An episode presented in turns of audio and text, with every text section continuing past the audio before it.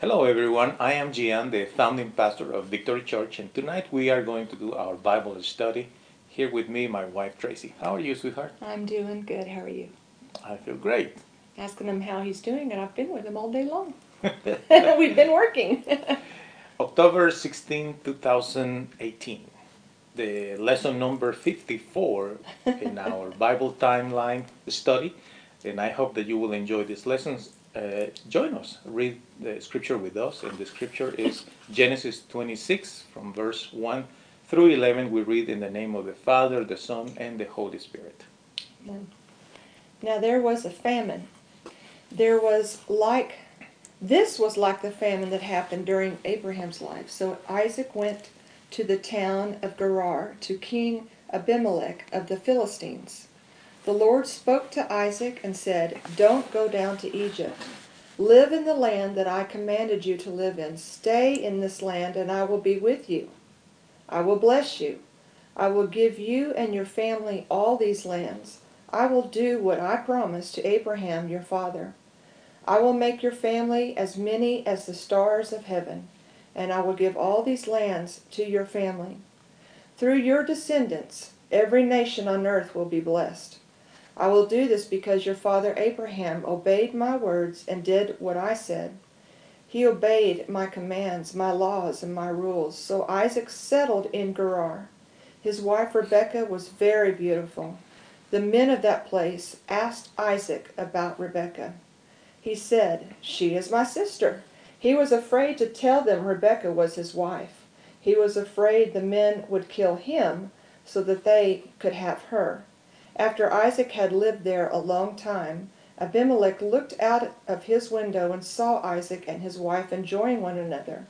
Abimelech called for Isaac and said, This woman is your wife. Why did you tell us that she was your sister? Isaac said to him, I was afraid that you would kill me, so that you could have her. Abimelech said, You have done a bad thing to us. One of our men might have had sex with your wife then he would be guilty of a great sin. So Abimelech gave a warning to all the people. He said, No one must hurt this man or this woman. If anyone hurts them, they will be killed. will be. Are there cycles in families? Are these cycles repeated? Are these cycles, let me repeat this question. Are there cycles in families? Do you think that these cycles repeat generationally? You remember last week, yeah. it's exactly the question that we ask ourselves. And here we are exactly in the same spot because what, what is the thing that Isaac is doing like his dad did? Saying that Rebekah is his sister.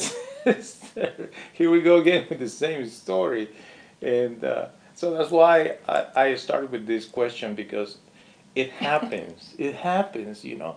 It is so interesting when you hear stories, people say, You are like your mom. You're just like your father.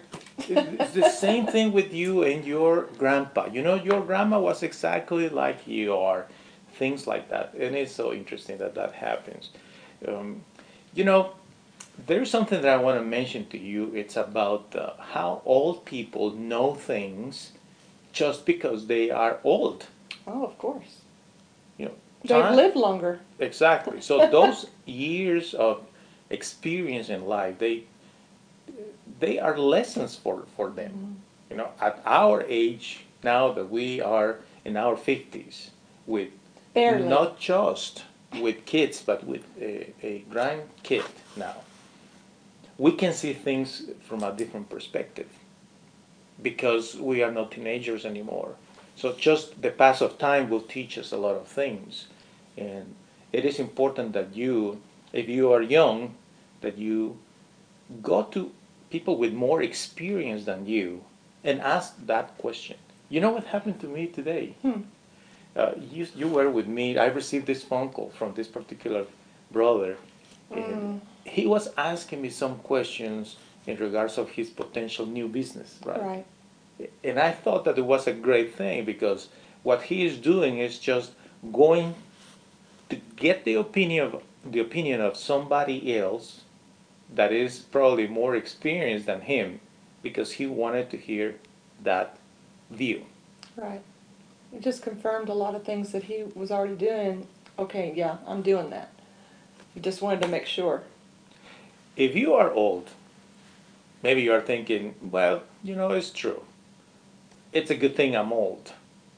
well, here's the news for you. You are not that old. No. You always will have challenges. And, and then is when you need to think if you are going to other people to ask for their opinion. It is so important, don't you think? And we've done that. We've gone to people when we were in our 40s and or when we just turned 50 and we would ask this older couple, what would you do differently if you were back at the age of 50? And they told us and very valuable information. It's it's just I just love listening to hearing you ask them different questions and finding out what their answers are. I'm going, I need to do that. It is so interesting. because now I know that I should have listened years ago. Right. So now I know that. So now when I hear something, I'm going, I'm going to do that. And I suggest you that, my friend. Whatever questions you have today, don't try to find this, the answer yourself. You can go and ask other people, people with more experience, because experience is the key. right. In verse number two, we find that the Lord spoke to Isaac as he spoke to Abraham. I mm-hmm. love that. Right. You know how important it is for us that we are the parents or grandparents to to know that the good Lord that is speaking to us, He also will speak to our children. That's right. And we pray that, Lord, speak to our children. Just And like he you will. speak to us. And He will. Mm-hmm. He will speak to your children and your grandchildren and next generations because it's a promise. So don't be frightened about the future of your children or your grandchildren because things are going out of control or you feel that maybe they are not listening. Just trust in the Lord because Right. exactly as happened to Abraham with Isaac, he, Isaac, was able to listen the voice of our good Lord. Right. Now, in verse number three, we find another beautiful thing is that the promise from the Lord stayed the same. You realize that? The Lord promised to Abraham prosperity, abundance, and children, security. Pretty much the promise to Abraham is the dream of everybody, right? But he, is but he had told him what to do. Stay in this land, right. and then I will bless you. But if you go off somewhere else, I can't bless you. we can't miss that part. There's a condition No, to be no, met. Absolutely. However, the promise stayed the same. Right. Another thing that I want you to think if you are concerned for your children or your grandchildren, here is again to you this promise is that the same thing that happened to Isaac, that he was able to listen to, to, to the Lord and the Lord spoke to Isaac. Now he's receiving the promise of prosperity and abundance, long life, and children. It's exactly what you need to trust in the Lord. That those promises that are in your life are going to be said to your children Right. because the Lord is faithful. And we need to put our trust in the Lord alone, no matter what. Sometimes we feel like our children are not doing the right thing and we get concerned about it. hmm Sometimes we are worried. Naturally. Yeah. And we think, oh my gosh, this kid is just going bananas. And then I look back at my mom and dad. It's like, oh, that's what they went through.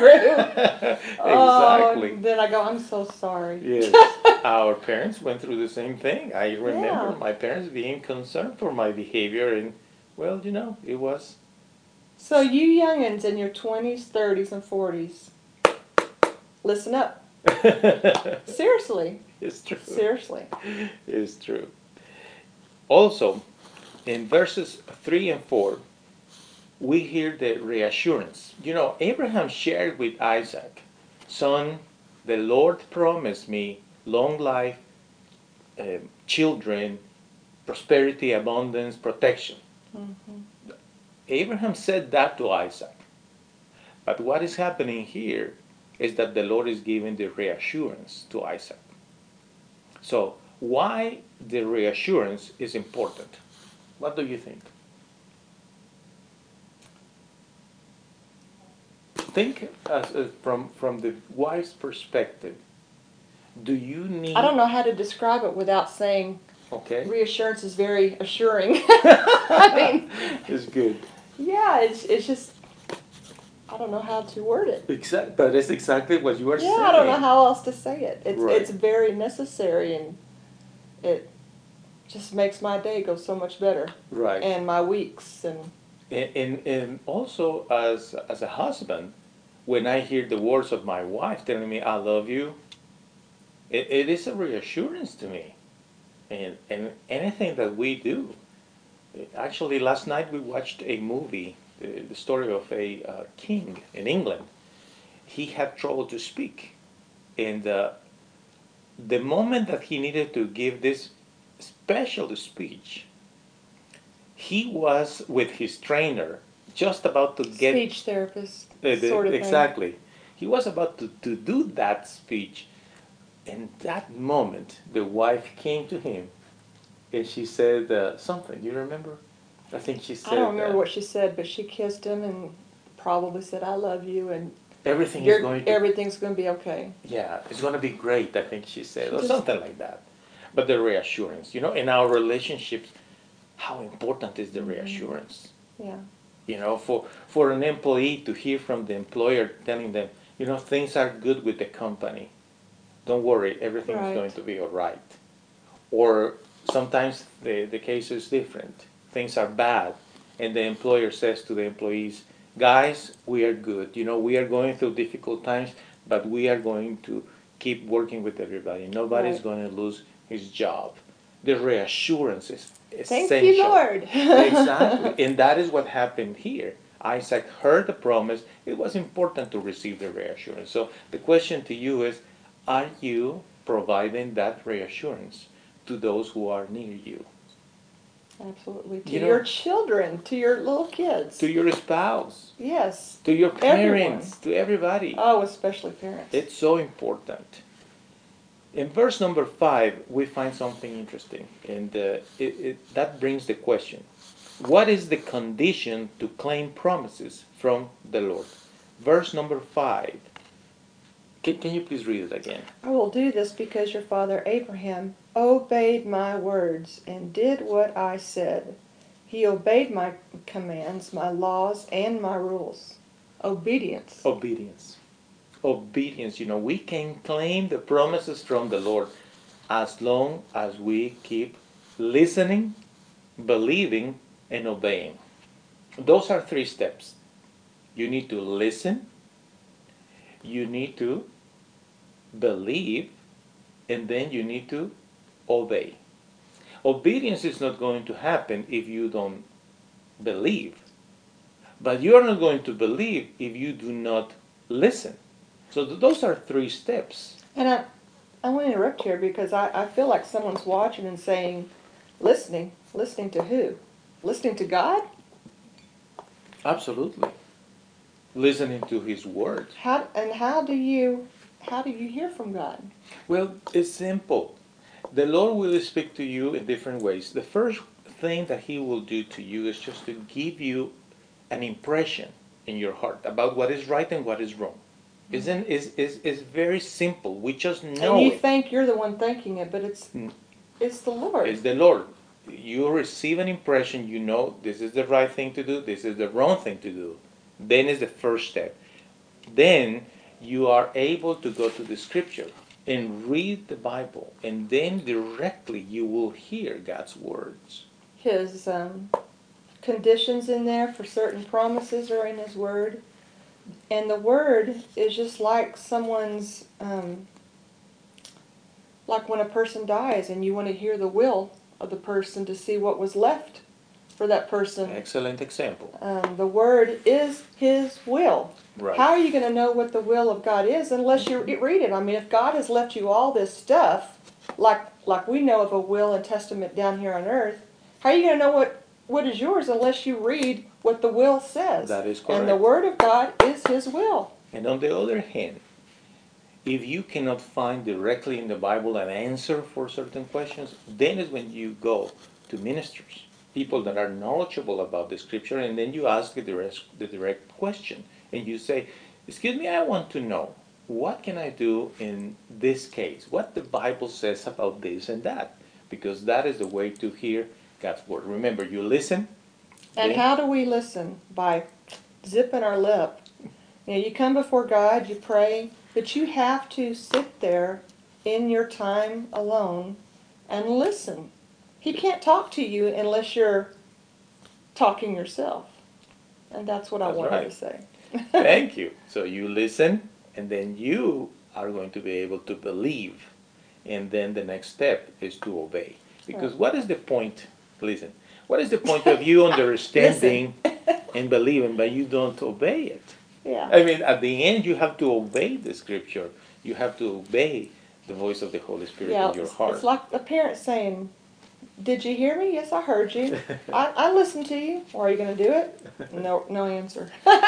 And the question to end this study is this What is the key to obedience? What do you think? What is the key to obedience. The key to obedience is I have several answers, but go ahead. okay. The key to obedience is accountability. Yes. Being accountable. Because when you are accountable, for instance, in, in your home with whomever you live, right, you are accountable to them. You are going to show them that you want to perform in certain way. You, your behavior, you respect the rules of the house, or in your workplace, you fulfill your obligations, and then you give an account of your actions. Communication. I mean, Absolutely. I mean, it's, it's the same with a husband and wife. Um, you don't just take off through the garage, get in your car, and leave and not say anything. Accountability will take you in a path A blessing. that, uh, listen, the path of accountability, it is actually narrow. Mm. I, I agree, and I understand. I understand you. It's not easy. But that path will take you in a route of joy. Mhm. Because then you don't need to hide anything. Right. Everything is so clear. There is nothing to hide. Right. Everything that you do, you everyone will see it. And everybody knows where you are, Right. what kind of things are you doing, how are you spending your money, right. etc. If there is, and I was told this by my mom years and years ago, if there's anything that you feel like that you have to hide, automatically it's wrong. I exhort you to be accountable, to look for accountability. It is an awesome thing to do. Be accountable to somebody. Perhaps uh, one of the members of your family, uh, one of your relatives, and a person that you trust that is wise and is experienced and is uh, noble, somebody that is decent, somebody that has a good testimony. That is the kind of person that you need to find to be accountable. And then not just by telling them what are you doing, but presenting your questions. Because when you do that, you become humble. And humility, being humble, is essential for success in life. That's right. From Victory Church, we wish you a beautiful night and thank you so much for watching. Bye.